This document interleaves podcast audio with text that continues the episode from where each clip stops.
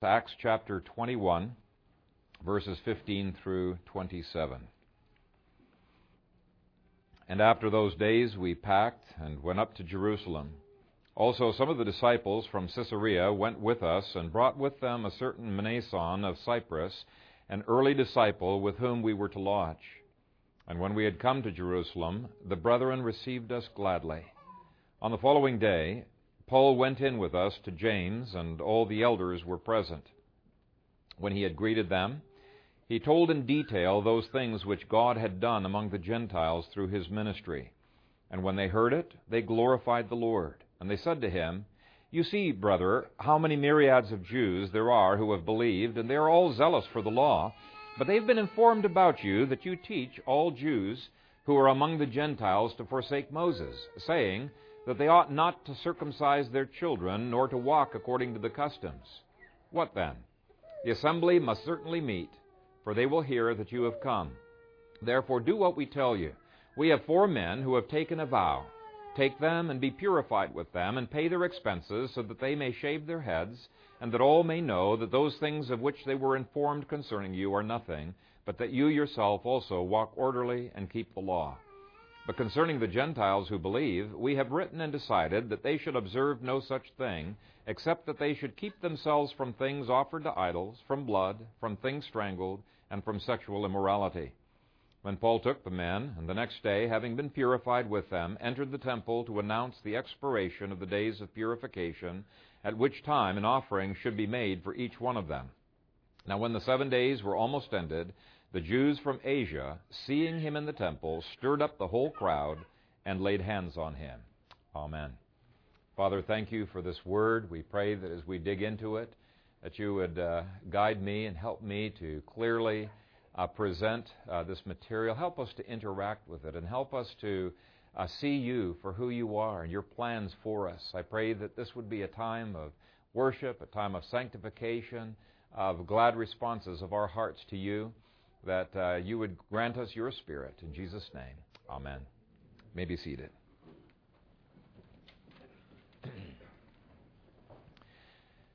Max Lucado told a, a very unique story. In fact, when I first read it, I thought, this sounds so much like an urban legend that I need to check it out. But Snopes does trace it back to 1943 Collier's uh, magazine article but if you find it to be unbelievable, just treat it like a parable. Blanchard was um, uh, uh, was waiting in Florida to be uh, deployed to fight in Europe. And while he was killing time there, he checked a book out of the library, and as he was reading it, he was really impressed with all of the neat notes that had been penciled into the margin. In fact, he was uh, so impressed with the thoughtfulness of the person and uh, with the character that these notes displayed, that he flipped to the front cover to see if he could figure out who owned this uh, book before, and he found that it was previously owned by a Miss Hollis Meynell. Well, he couldn't find any Hollis Meynell in the phone book uh, in the city that was at in, in Florida, uh, but with a little bit of research with the library, figuring out where they had purchased the book from, uh, he discovered her address in New York City. Well, he wrote to her and explained what the situation was and how he was intrigued with all of these uh, these notes, and he was wondering if she'd be willing to correspond with him about different subjects. She wrote back that she would indeed be interested in doing that, and then he was deployed to Europe. During the next 13 months, they corresponded a lot, and they really grew together. You could say they were kindred spirits, had thought similarly, had same visions, same passions about things. And he became more and more interested in meeting this uh, lady. And so when it was time for him to come back after 13 months, he uh, made an arrangement with her to meet for a date on uh, uh about 7 o'clock in the evening, I think it was, and uh, that they were supposed to meet at the Grand Central Station. So she agreed to that. He wanted a picture of her because he wanted to make sure that he got the right lady. And uh, she refused. She said, No, don't worry about it. I'll be wearing a red rose. You'll recognize me when I get there. And so he shows up at the uh, Grand Central Station. As a new crowd comes in, he stands up and he's watching with great anticipation. and he is blown away by this beautiful young blonde that's looking at him, walking straight towards him. And uh, when she says, Going my way, sailor, his heart's just a thumping until he realizes she's not wearing the red rose. And behind this lady was the one that he had come to see. And uh, the woman that he had come to see with the red rose was not ugly, but she was way older than him. She had uh, graying hair, was significantly plumper than he had imagined, and was definitely a striking contrast to the beautiful young blonde that had been walking toward him. By this time, had walked past him and was uh, across the street. Let me read you Blanchard's uh, remembrance of this meeting that would change his life. And this is as written by Max Lucado. There she stood. Her pale, plump face was gentle and sensible. Her gray eyes had a warm and kindly twinkle. I did not hesitate. My fingers gripped the small, worn blue leather copy of the book that was to identify me to her. This would not be love, but it would be something precious, something perhaps even better than love, a friendship for which I had been and must ever be grateful. I squared my shoulders and saluted, and held out the book to the woman, even though while I spoke I felt choked by the bitterness of my disappointment. I'm Lieutenant John Blanchard, and you must be Miss Meynell. I'm so glad you could meet me. May I take you to dinner? The woman's face broadened into a tolerant smile. I don't know what this is all about, son, she answered, but the young lady in the green suit who just went by, she begged me to wear this rose on my coat. And she said if you were to ask me out to dinner, I should go and tell you that she is waiting for you in a big restaurant across the street. She said it is some kind of a test. well, Paul in this chapter faced another test in his life. In his mind's eye, he is really looking forward with eagerness to this meeting with the Jerusalem Council. He's been bringing this love offering to express the love of the Gentiles to the Jerusalem church and the appreciation that they have brought the gospel uh, to the Gentiles. He's hoping that the Jerusalem church will reciprocate this love. And uh, the reception was a bit disappointing. He had been anticipating this meeting with such high hopes and expectations that there was a letdown when the lady that he meets is the lady with the rose uh, rather than the gorgeous blonde in the green suit. I think you get the drift. But as it turns out, even though this was a disappointment, this became God's ticket for the most amazing opportunities for ministry to both Jew and Gentile that Paul has ever experienced to this point. He got his heart's desire. Now, he never did get the, the lady with the green suit, but he got something much better. What God was going to do in the remaining verses of this book was let Paul speak to greater numbers of Jews than he's ever spoken to before. Uh, he was going to be able to speak to governors and kings and soldiers. He was going to be able to win people from the Praetorian Guard and even establish a church in Caesar's household. Now, you can't make appointments with those kinds of people because the secretaries tend to screen them pretty, uh, pretty well. But God was going to use this event to enable Paul to be a part of a plan to turn the world upside down.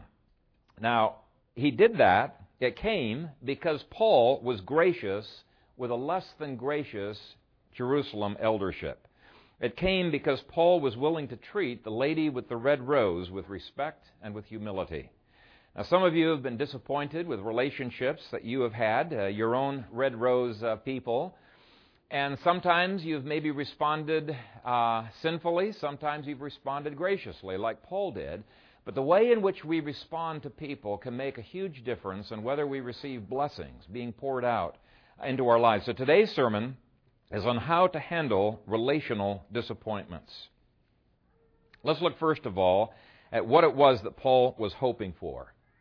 I believe that Paul was hoping for a reunion between the Jewish church and the Gentile church where both gloried in each other. This is what was his dream. This is what he wrote about a number of times. He preached about.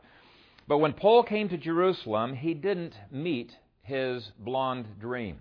Now, it's true. Uh, the, Paul's reception wasn't ugly, but neither was it what he had hoped for.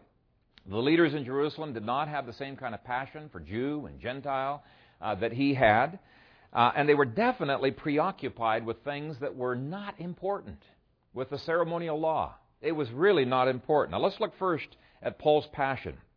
So far in this book, we've seen that Paul was very passionate about evangelizing the Gentiles. He is, after all, the apostle to the Gentiles, but he has never lost his passion to see Israel saved.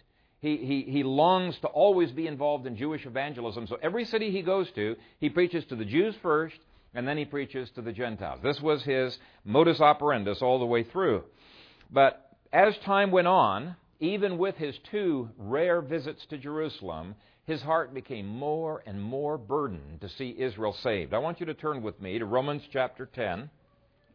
And uh, earlier that year, he had written the book of Romans, three chapters in here talking about this passion to see Israel saved. It's chapters 9 through 11. He ends that whole section with an incredible doxology. But I want you to look at uh, chapter 10 and verse 1. Brethren, my heart's desire and prayer to God for Israel is that they may be saved. This was a passion that drove him. Take a look at chapter 9, verses 1 through 5. I tell the truth in Christ. I am not lying, my conscience also bearing me witness in the Holy Spirit. Three times he's emphasizing, I'm not exaggerating at all about what I'm going to tell you. And the reason he does that is he thinks people aren't going to believe me if I tell them that I wish I could go to hell so that my nation could be saved. That didn't seem possible, and yet was a reality in Paul's life because God's Spirit had wrought this kind of a burden for the Jews. Continuing to read, that I have great sorrow and continual grief in my heart, for I could wish that I myself were accursed from Christ for my brethren, my countrymen according to the flesh, who are Israelites to whom pertain the adoption, the glory, the covenants, the giving of the law, the service of God, and the promises, of whom are the fathers, and from whom, according to the flesh, Christ came, who is over all, the eternally blessed God. Amen. He's opening up his heart and he's saying, This is the kind of desire that I have for Jewish evangelism. This is how much I love them. Now, even if the Jews did not reciprocate that love, God had still enabled him to have this kind of a love for them. He preached to them, he wrote letters to them, he expressed his affection to them. And I give a couple of verses I won't go over here to show he was looking forward to this trip. And of course, the purpose of the trip, as I've already mentioned, was a massive love offering from the Gentiles to help the poor uh, who were living in Jerusalem. Let me read you one verse Acts 24, verse 17. Paul says, remembering this visit, he says this Now, after many years, I came to bring alms and offerings to my nation. Now, let's just try to get a, a, little bit of a picture of how big this offering was. We're not told exactly how big it is, but commentators say we can, we can sort of guess at this. it took 10 additional men, in addition to Paul, to bring this gift to Jerusalem. I've already covered the names of them, but let me review. The Macedonian churches were represented by Sopater, Aristarchus, and Secundus. The Galatian churches were represented by Gaius and Timothy. Asian churches were represented by Tychicus and Trophimus. And according to 2 Corinthians, the Corinthian churches were represented by Titus and two other named, uh, unnamed brethren. Now, Timothy was half Jewish, but almost all of these guys are Gentiles. And I want you to keep that in mind as we go through this passage and just try to imagine what would these people be feeling like with the kind of uh, the kind of preoccupation with the ceremonial law and the kinds of reactions that they have to Paul. Uh, I, I, I, we're going to be making uh, a, a, large deal about this as we go through this um, this passage. Now, Paul has not been to Jerusalem for quite a long time. All of the apostles by this time have left. Uh, James, the brother of Jesus, uh, is still here, but the only other leaders are just the, the elders in the church. All of the apostles are gone. He's not met with these guys. He doesn't know what kind of a reception he's going to be hap- uh, having. He's hoping for a blonde, but he really doesn't know what to expect. For example, in Romans 15, uh, verses 30 through 31, he asks the Roman church, please pray for me that these Jewish brothers will accept me, that they'll receive me. Let me read that for you. Now I beg you, brethren, that you strive together with me in prayers to God for me, that, here comes the two prayer requests, that I may be delivered from those in Judea who do not believe, and, here's the second prayer request, that my service for Jerusalem may be acceptable to the saints, that I might come to you with joy. Okay, he's hoping this blind date is going to be a really good uh, date, but he really doesn't know what to expect from them. He's a bit nervous about that. They start to travel, and uh, it was probably about two days before, verse 15. After those days, we packed and went up to Jerusalem. That's a 65 mile trip. If you're walking, it'll take about three days. If you're going by horse, it'll be about two days. And I assume they're going by horse because of all of the gifts that they're bearing with them. So they probably arrive sometime late afternoon or early evening. And then Paul's reception initially, it starts off fairly cordial, verses 16 through 17.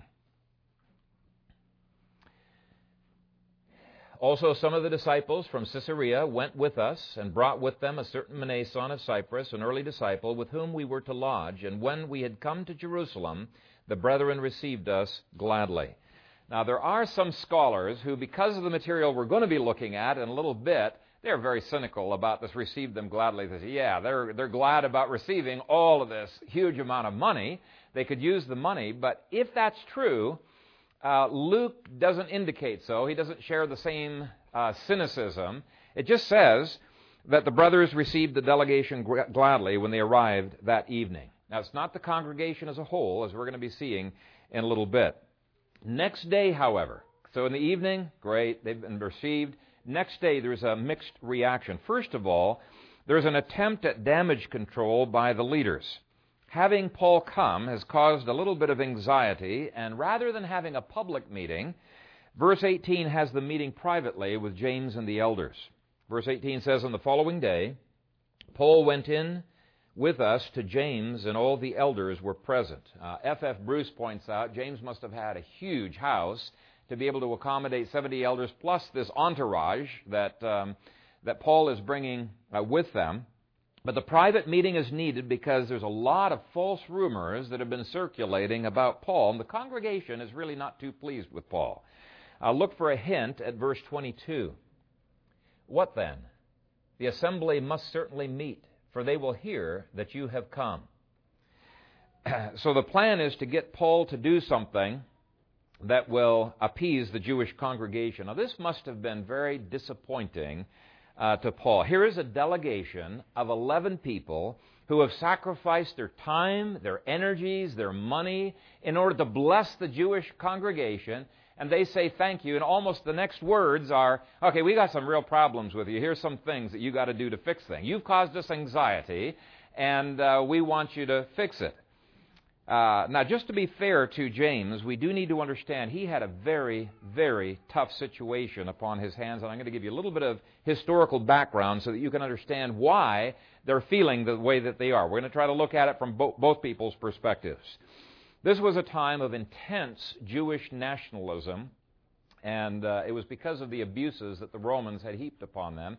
A lot of Jewish anger against the Romans. If you read Josephus, you'll see that the mid 50s, which is the period of time right in here, uh, the mid 50s has seen a great deal of increase of Jewish hatred for Rome. It's seen one insurrection after another where the Jews are, are rising up in rebellion against the Romans, and one brutal suppression of the Jews after another by the procurator Felix. Um, there's a, a, a great deal of anti foreign feeling that has arisen, and any Jew that was suspected as having friends with a Gentile was looked at with suspicion during this period of time. What is Paul? I mean, he's a friend of the Gentiles big time, right? He's the apostle to the Gentiles. And so I think what's going on here is that James is fearful that the members of his church have been influenced by these cultural feelings. Now, isn't it interesting how the church itself can be so influenced by the culture that is around it? This happens all the time. You see it all over the world. And it's something that's got to be resisted that you need to fight against. We need to be on guard. To what degree do we take on the political and the social and the financial and the other kinds of views that our culture have? That, that's a question we need to ask ourselves. Anyway, the church had become racially prejudiced because of horrible mistreatment at the hands of Felix, the Roman procurator.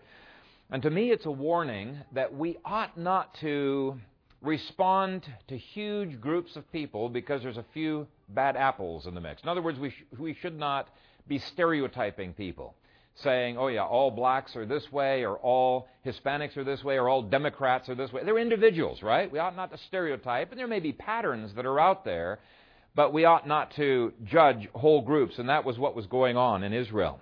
the po- main point I'm bringing up here, though, is there was a reason why James is trying to do damage control uppermost in his mind is not, oh, I need to watch my words. How will my words negatively impact Paul or negatively impact the delegation? Frankly, it was uh, putting a little bit of pressure on James that they've even come here. Uh, it's not that he didn't value Paul. He values his ministry. He values the money. I mean, they could definitely use the money at that time, but James, as a typical leader, is feeling pressure from all sides. Of course, these guys are godly men. They want the kingdom to advance. In the last few years in Jerusalem, I doubt that that church has seen any outreach to the Gentiles. I mean, given the attitudes of the church, I doubt very much they've been successful in reaching the Gentiles. And so I'm sure that James and the others, they are thrilled to see that the kingdom of God is growing amongst the Gentiles out there. Uh, uh, in verse 19, Paul reports on the last years of sacrificial ministry and the way that God has caused the Gentile church to just explode. It says, when he had greeted them, he told in detail those things which God had done among the Gentiles uh, through his ministry. Now, some people assume this is probably where the money changed hands and it was all counted out. It might have been the evening before. We're really not told, but there's a lot of exciting things going on, but they're done in secret. It's hush hush until uh, they can do some damage control. They want to do this before the congregation finds out. Third, commentaries point out that their reaction to the report was less than enthusiastic. Verse 20 says, And when they heard it, they glorified the Lord, and they said to him, and then come complaints and further damage control and preoccupation with petty stuff that completely puts a damper on the enthusiasm. Now, I summarized that whole section with, yeah, that's cool, Paul, but and then they're, they're on to things that, that are uppermost in their mind, that are weighing upon their mind. And frequently, godly people will be a disappointment to you and to me. And it's not that they're trying to be a disappointment. I think what's going on is they've got things weighing on their minds, and they're not thinking about how their words maybe will impact uh, you. Godly people can sometimes talk past one another on the same subject because what's weighing on your mind is maybe different than what's weighing on my mind, and we're thinking about other things as we're communicating. In a management book published last year, uh, Michael Patton used a great parable for this. He said a man in a hot air balloon realized he was lost. He reduced altitude and spotted a woman below. He descended a bit more and shouted, Excuse me, could you help me? I promised a friend I would meet him an hour ago, but I don't know where I am. The woman below replied, You're in a hot air balloon hovering approximately 30 feet above the ground. You're between 40 and 41 degrees north latitude and between 59 and 60 degrees west longitude. You must be an engineer, said the balloonist. I am, replied the woman. How did you know? Well, answered the balloonist, everything you told me is technically correct, but I've no idea what to make of your information, and the fact is I'm still lost. Frankly, you've not been much help at all. If anything, you've delayed my trip. The woman below responded, You must be in management. I am, replied the balloonist. How did you know?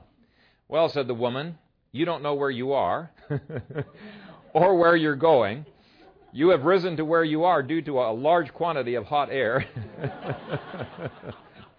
you made a promise which you have no idea how to keep, and you expect people beneath you to solve your problems. The fact is, you are in exactly the same position you were in before we met, but now somehow it's my fault. and I'm sure that's how Paul felt, you know? He's come to help the financial church, I mean the Jerusalem church, with finances, to express his love for them, but somehow things have suddenly got turned around where he's the problem. He's the reason for all of this tension, in the Jerusalem church and uh, I want to look at the myopia of these elders' plans. It's not as if the plans are wrong, But they do show short sightedness, nearsightedness. Verse 20. When they heard it, they glorified the Lord, and they said to him, You see, brother, how many myriads of Jews there are who have believed, and they are all zealous for the law. Now, there's two insulting things that have happened already. First, an implied lack of interest in what Paul is doing. Now, true, they glorify God, but many commentaries have pointed out the way Luke has crafted this, uh, he gives the clear impression they can hardly wait till Paul is finished so that they can say what is on their mind. They listen politely, but they're not really listening. And you can tell the whole time they're thinking about somebody, something else. Now, how many of you have talked to people like this? And it may be me that you've talked with, because I confess it is very easy for us to do this. You can be listening, but not really listening because you're thinking, what am I going to say next? And you're, you're thinking about that next thing. And the people can be utterly oblivious to it. I've been oblivious to it. My dear wife has gently told me, you know what? You know, you came across sort of like you weren't listening to those guests there. And, and I'm working on it, okay? But this is so easy for this to happen, and so I can identify with these Jerusalem elders. I can sympathize with where they're at, but it's still not great. In Philippians 2:4, we see that Paul has learned how to avoid this. Here's his secret. He says, Let each of you look out not only for his own interests, but also for the interests of others. So if you're one of those people who listens, but you're not really listening, you're thinking about something else, uh, you might take Paul's advice uh, to heart here, because what Paul is doing in this chapter is he's putting his own interests on the back burner and he really is passionately concerned about them and their needs and what their struggles are that they're going through. They may have made him feel bad, but he doesn't show it. A second area of myopia in verse 20 is the focus of James upon the myriads of Jews who are zealous for the ceremonial law. And it makes sense he's going to be focused on this because that's his calling. He was called to be ministering to the Jews, according to Galatians. Paul's called to the Gentiles. But the point is, this is not a meeting about James. This is a meeting about Paul. And so rather than considering the health of the church worldwide, James is only thinking about the health of his own congregation. And every one of us can fall into exactly the same rut. It's so easy to get ingrown and inwardly focused that we don't understand the way in which our speech can impact other people. Now, I'm not saying you can't talk about every pet topic that you know is uh, is out there, but I do want to encourage some of you to think about the things that you say, how it will impact others, like like visitors. Uh, I hear a discussion with great enthusiasm about things that, frankly, could chase away some visitors afterwards. You know what they are guns and gold and President BO and taxation and political views and immigration. There's a long list. And I'm not saying it's bad to discuss those things. I am thrilled that this church has such broad interests in talking about all kinds of stuff. But here's the point Jerusalem can appreciate the Jerusalem talk. And there are some things that if we are so consumed by it, it could scare off people who don't know what we're talking about. It's a culture shock for them. I'm sure that if the Jerusalem elders were not more mature, they could have been scared off forever from ever visiting uh, the Jerusalem church again because it was a mongo culture shock for them to be seeing all of the things these guys see is so important. So again, it's not that we can't talk about any and every subject. I love it when we do those things, and thankfully I see the same maturity that Paul had in many of you who are trying to figure out what are other people interested in talking about. You, you dig into their lives and you ask questions, and I think that's great. I love it. But it's just a hint that we, we, we can very easily have the same culture shock to people from other churches because we are different. You know, our church is a bit different. Okay, let's move on. Point C shows that the elders took the false rumors in the congregation too seriously. Rather than confronting gossips, James tries to get Paul to solve the problem. And wonderfully, Paul is gracious and he goes along with it, even though I'm sure he was hurt to some degree. Verse 21. But they have been informed about you that you teach all the Jews who are among the Gentiles to forsake Moses, saying that they ought not to circumcise their children, nor to walk according to the customs. Now, those are slanderous statements that ought to have been stopped at the source rather than making Paul go through this drama. First of all, did Paul tell the Jews to forsake Moses? And the answer is absolutely not. That's a ridiculous charge. Now, what's particularly troubling about this charge is that the word used for forsake Moses, forsake, means apostasy. To apostatize from Moses. The only other time in the New Testament it's used is in 2 Thessalonians 2 3, and it's referring to a heretical falling away from the faith. So it's a very negative word to be used that he's an apostate from Moses. And Paul would say, No, I am submitting to Moses, who said that, he, that there is coming Messiah, and he spoke about the temporary nature of the law. In fact, let me read you one verse. Acts 26 22. Paul said that he had been, quote, saying no other things than those which the prophets and Moses said should come. Okay? He's in effect saying, everything I teach you can find in the Old Testament. I'm not saying anything new. It's all there in seed form. And so the first discouraging rumor is the claim that Paul has told all Jews, you have to apostatize uh, from Moses. And it's especially discouraging that the elders have not dealt with this slander. The second false rumor must have made his heart sink just as much. Did Paul tell the Jews that they could not circumcise their babies? And again, the answer is absolutely not. He himself circumcised Timothy in Acts 16, verse 3. Why? Because there was no violation of biblical principle in that situation. There wasn't the kinds of things that he had been fighting about in Acts chapter 15. Let me give you another scripture. I think what happened is some Jews read Galatians, took it out of context, got ticked off, and they start spreading this rumor. But listen to 1 Corinthians 7:19, which has just been written a few months before. Circumcision is nothing, and uncircumcision is nothing. What matters is keeping the commandments of God. Paul didn't care if Jews circumcised their children. He said, "Fine.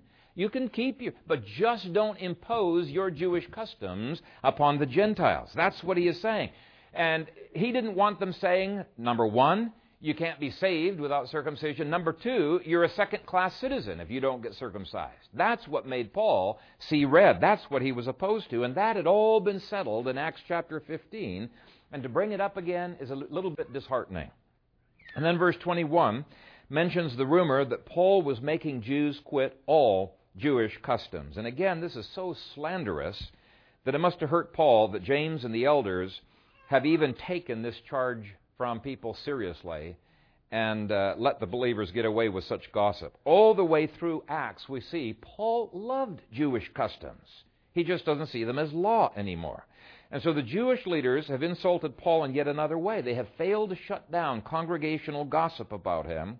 And secondly, they've made Paul jump through hoops to disprove this gossip rather than defending Paul. Where is the principle of you're innocent till you're proven guilty? Now, to be fair to James, we've got to look at this from both sides, right? To be fair to James, it is really hard to shut down gossip in a church because people rarely gossip in front of the elders, right? This church has engaged in gossip from time to time, and it's really hard to put your finger on that. And this is why I've called every one of you be ambassadors for peace. You know, shut down the gossip as soon as you find it. Now, I've listened, this is harder than you think. I've listened to gossip myself without rebuking it, and that's wrong, and I've repented of it. It's not like this is an easy thing, but let me give you some tips here on how we can help on this issue of gossip. First, if we are the subjects of gossip, we can develop a thick skin and be gracious like Paul was. You know, if you're just not offended that easily, that is a huge help in promoting fellowship. Second, if we are the perpetrators of gossip, we can remind ourselves that the gossip of the Jerusalem church ended up getting the Apostle Paul thrown into prison. Now, I don't think they intended that, but this was the unintended consequence. If it hadn't been for their gossip, James would not have said, We've got to have a radical solution here, and it's going to endanger your safety. But uh, Paul, could you help us out here? It wouldn't have, wouldn't have happened. And gossip so many times has unintended disastrous consequences. We need to remind ourselves of that. This is true even when the gossip is 100% truth. As the saying goes, a truth that's told with bad intent is worse than lies that men invent. So it's not enough to say, hey, this is true. It can still be incredibly damaging. This is why Matthew 18 says, you got something against your brother, go talk to him alone. Alone. You don't bring anybody else in on it unless you can't solve it alone. But with uh, this congregation in Jerusalem, it wasn't truth, it was a half truth that was being flung around. Nelson Mink said, Half truths are like half a brick, they can be thrown much farther. and why can they be thrown farther? It's because they're somewhat believable. They've got half a truth in there. And I'm sure there was plenty of passages in Paul's epistles that they could have taken half a brick from, take it out of context, and say, Paul did say this, and throw it a lot further. And uh, we, we just need to be very, very careful that we don't do that. Third, if we are the ones who listen to gossip, we should try to use those as teaching moments to teach other people, you know, that gossip is not a cool thing. If the gossip is not true, we can shut it down, say not only, hey, this is just not true, we ought not to be talking about this, or if it is true, you can say to the person, if it's gossip, you can say, look, we shouldn't be talking about this. You need to go talk to that person yourself because I'm not part of the problem. I'm not part of the solution to the problem. And really, that's a definition of gossip if you're talking with me about that.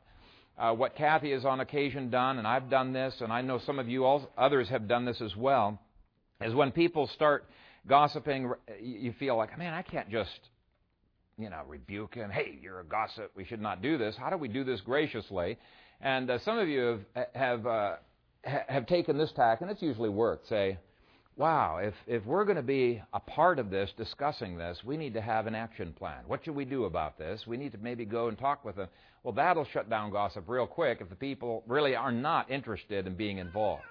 But that's a gracious way, maybe, of, of, uh, of dealing with it. But don't let George deal with gossip. Try to deal with it yourself. And then, fourthly, if we are leaders, we ought not to let the bad attitudes of others dictate the way in which we run the church.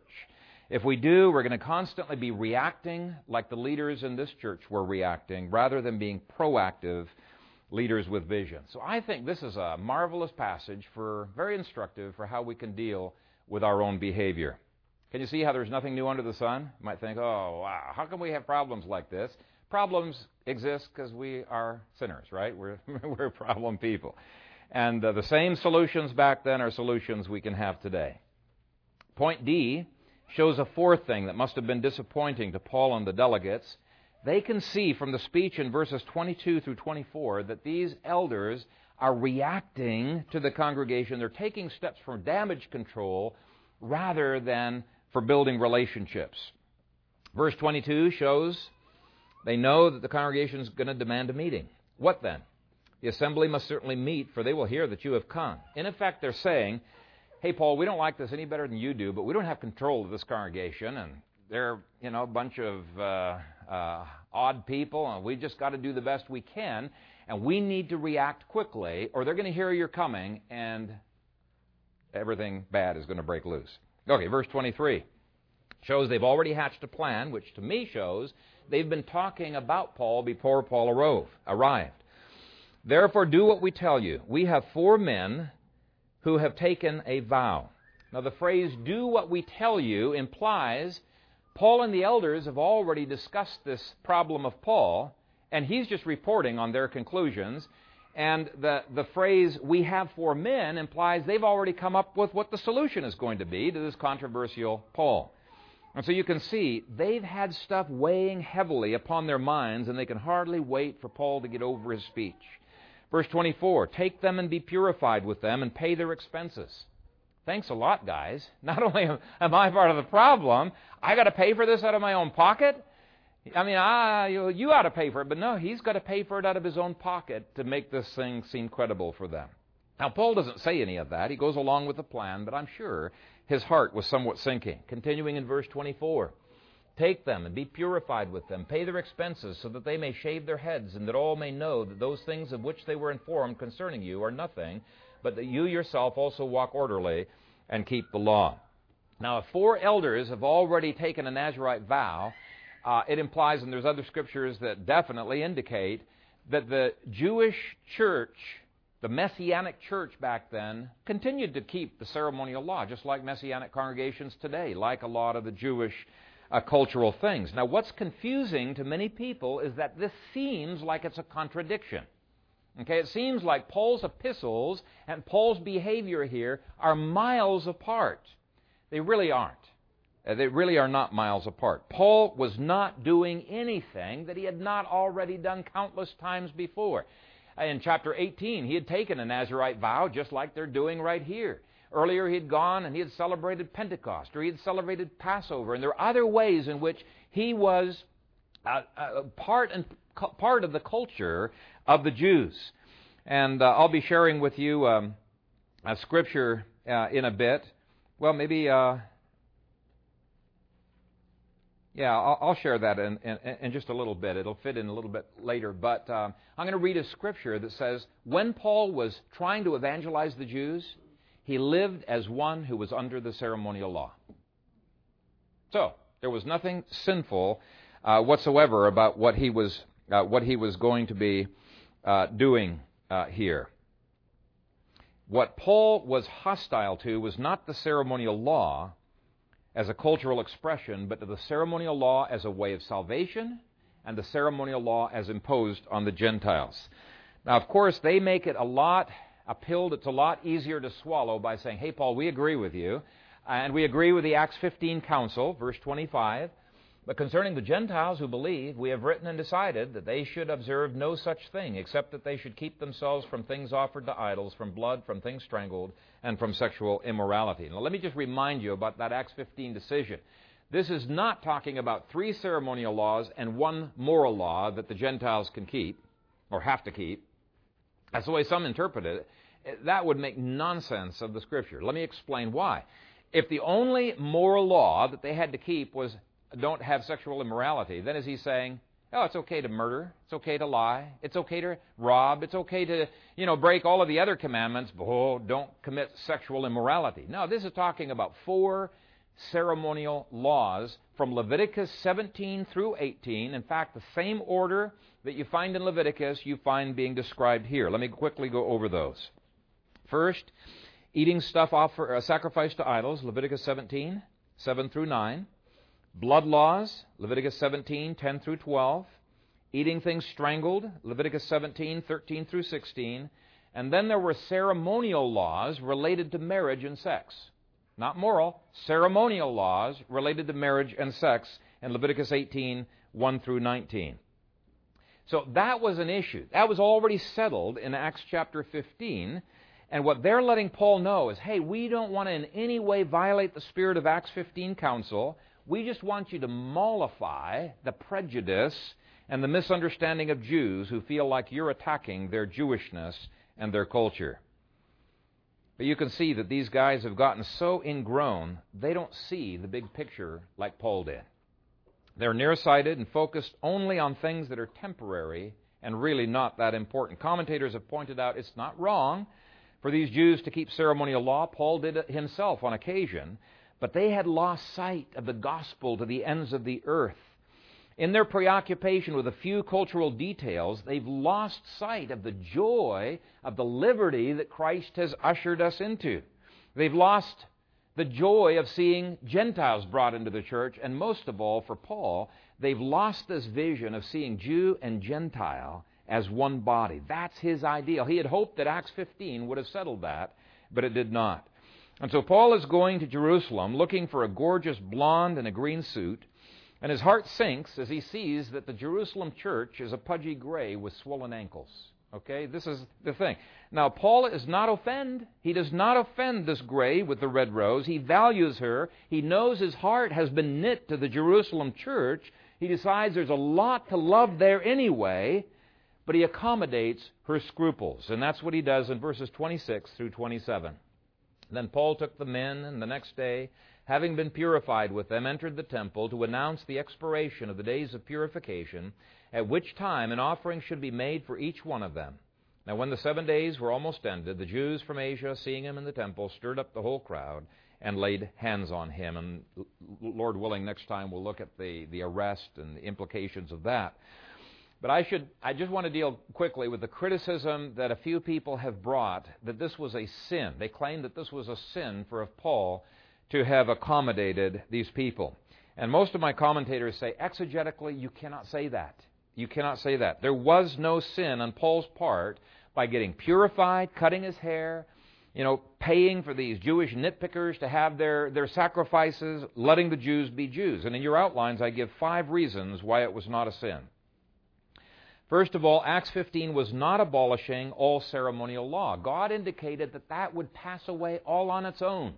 1 Corinthians 3, verse 11, speaks in the present tense of the glory of the Old Covenant forms, and they were glorious. He was speaking of that as in the present tense beginning to pass away in Hebrews 8, verse 13. The previous verse implies it hasn't passed away yet. Hebrews 8:13. In that he says a new covenant, he has made the first obsolete. Now what is becoming obsolete and growing old is ready to vanish away. So he's saying that the laws are going to vanish away on their own. They're ready to vanish away when? When the temple is destroyed. It would do away with most of those those uh, old covenant forms when that temple is destroyed in 70 AD. So, if Acts 15 was not doing away with all ceremonial laws for the Jews, what was it doing? Quickly, let me review two things. First was prohibiting Jews from imposing Jewish customs on the Gentiles. Acts 15, verse 5. But when some of the sect of the Pharisees who believed rose up, saying, It is necessary to circumcise them, that is, to circumcise the Gentiles, and to command them to keep the law of Moses, the Jerusalem council said, No, you cannot impose Mosaic customs on the Gentiles. If you Jews want to keep it, that's fine. Don't be imposing it on the Gentiles. Second thing, Acts 15, verse 2. There were some who thought you can't be saved if you don't keep the ceremonial laws. Acts 15, verse 2 um, unless you are circumcised according to the custom of Moses, you cannot be saved. Now that made Paul see red. He was angry. He was mad. He was not going to give in one inch to that kind of legalism. And he said, No way. I'm going to fight this tooth and nail. There is none of this going to be done. He was just as opposed to circumcisional regeneration as he was to baptismal regeneration. He's saying, We're saved by grace alone. That's what got his dander up. Now, it's not that you can't observe Passover or other Jewish customs. We do it from time to time as an educational thing, and Paul did it. You just can't be saved by it, and you can't impose it on the church membership. We think Hanukkah, Hanukkah is a cool holiday to celebrate, but it's not law. Okay? That's the difference. Third, Paul had already said earlier in his ministry, To the Jews I became as a Jew that I might win Jews. To those who are under the law, as under the law, that I might win those who are under the law. He's talking about the ceremonial law there, and he's saying, when I'm winning Jews to Christ, I live under the ceremonial law. I keep all of those things. So obviously, he has not changed his practice. He's consistent with his earlier practice. And I think we need to learn from how Paul did this. this the, the whole point that it's not a sin I think we can learn from this because some of us too zealously guard our sacred rights and liberties and freedoms. There are times where it's okay to go along with what other people are doing for the sake of fellowship without ever compromising any principle, without ever involving yourself in sin. Paul models to us that this bending over backwards attitude when other people are inflexible is not always a bad thing. Sometimes it's good for our pride to do that.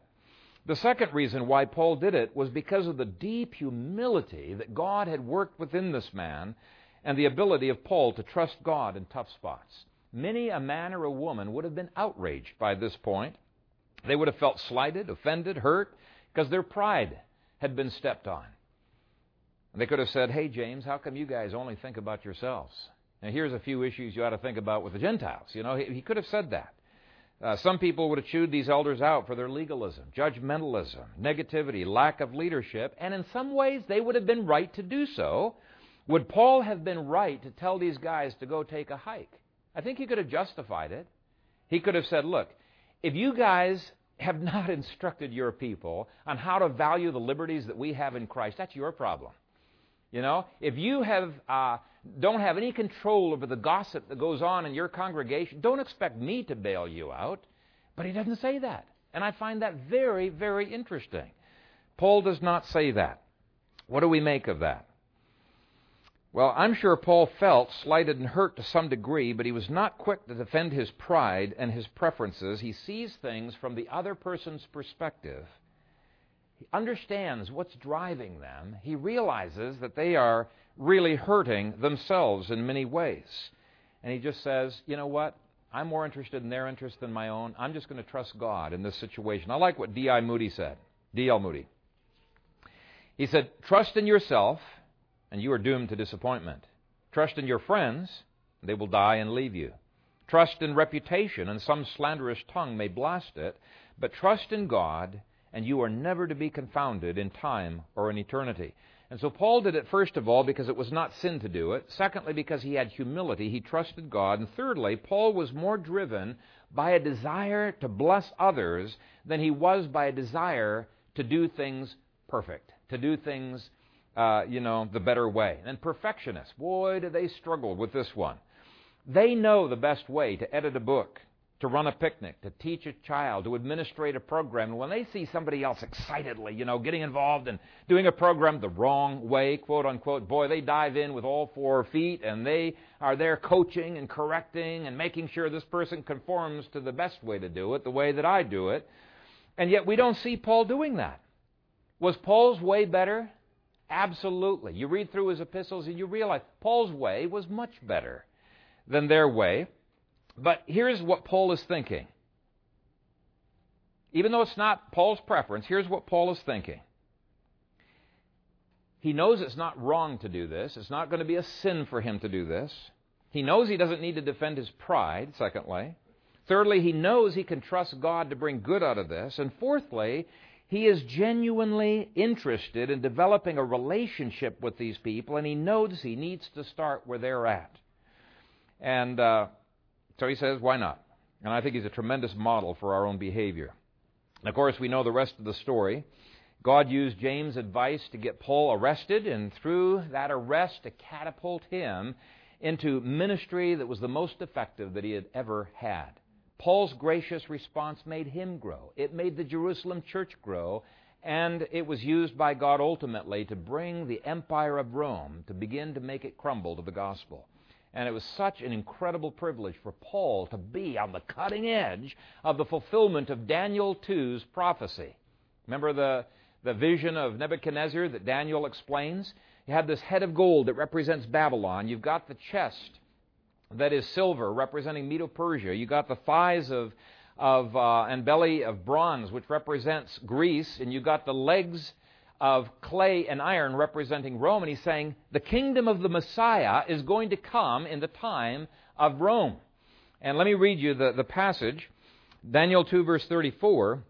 It says, A stone was cut without hands, which struck the image on its feet of iron and clay, and broke them in pieces. Then the iron, the clay, the bronze, the silver, and the gold were crushed together, and became like chaff from the summer threshing floors. The wind carried them away, so that no trace of them was found. And the stone that struck the image became a great mountain and filled the whole earth. Now, when Daniel explains that image, he's saying, okay, the stone cut without hands, that's the Messianic kingdom. It's going to impact the kingdoms of man at the time of Rome. It's going to gradually crush that kingdom, displace it, so that eventually grows not only into a great mountain, the kingdom of Christ will fill the earth, so that finally no memory or desire for the former kingdoms is going to even come to people's minds. It's going to be like chaff that's driven away. And here's the cool thing Paul was going to be right on the front of this kingdom smashing the kingdom of Rome. Now, there's different commentators who have pointed out that Luke, the way he frames this book, is harking back to Daniel 2's vision of Rome crumbling to the gospel. It's the whole way that he constructs uh, this book. And so it was worth it. It was worth it for Paul. Over and over, he had longed to go to Rome. And it reminds me of Augusta Bartholdi. In 1856, he engaged in his most uh, famous piece of art, but it was the, the most difficult one that he had ever uh, tried to do. It was to build a lighthouse at the entrance to the Suez Canal between the Red Sea and the Mediterranean. And he worked for 10 years on different models. And he'd, he'd build a model and he would be designing this until he got it perfect. But he couldn't get any money to finance this. And when the Suez Canal was built without Bartholdi's uh, uh, lighthouse, he felt so disappointed. Ten years of work had gone down the drain. But then later, when the French wanted to provide a gift for America, they contacted Bartholdi again, and his lighthouse idea was perfect. This robed lady uh, that stood higher than the, the Sphinx became the Statue of Liberty. And so, what started out as a major disappointment ended up being a magnificent success for Bartholdi. Now, obviously, God doesn't guarantee that for unbelievers, does He? But He does guarantee that for believers. In Romans 8:28, he says all things work together for good to those who love God. All things. That includes the disappointing relationships that you've had in your life, the ridiculous, silly decisions that other people have made. And so love the difficult people in your Jerusalem like Paul did. Be gracious with them. Value them. Trust that God can sanctify them in His own good time and watch God turn your rose from disappointment into fulfillment, from non existent lighthouses into statues of liberty. And may God receive the glory as we manifest and show forth the grace of God in our disappointing relationships. Amen.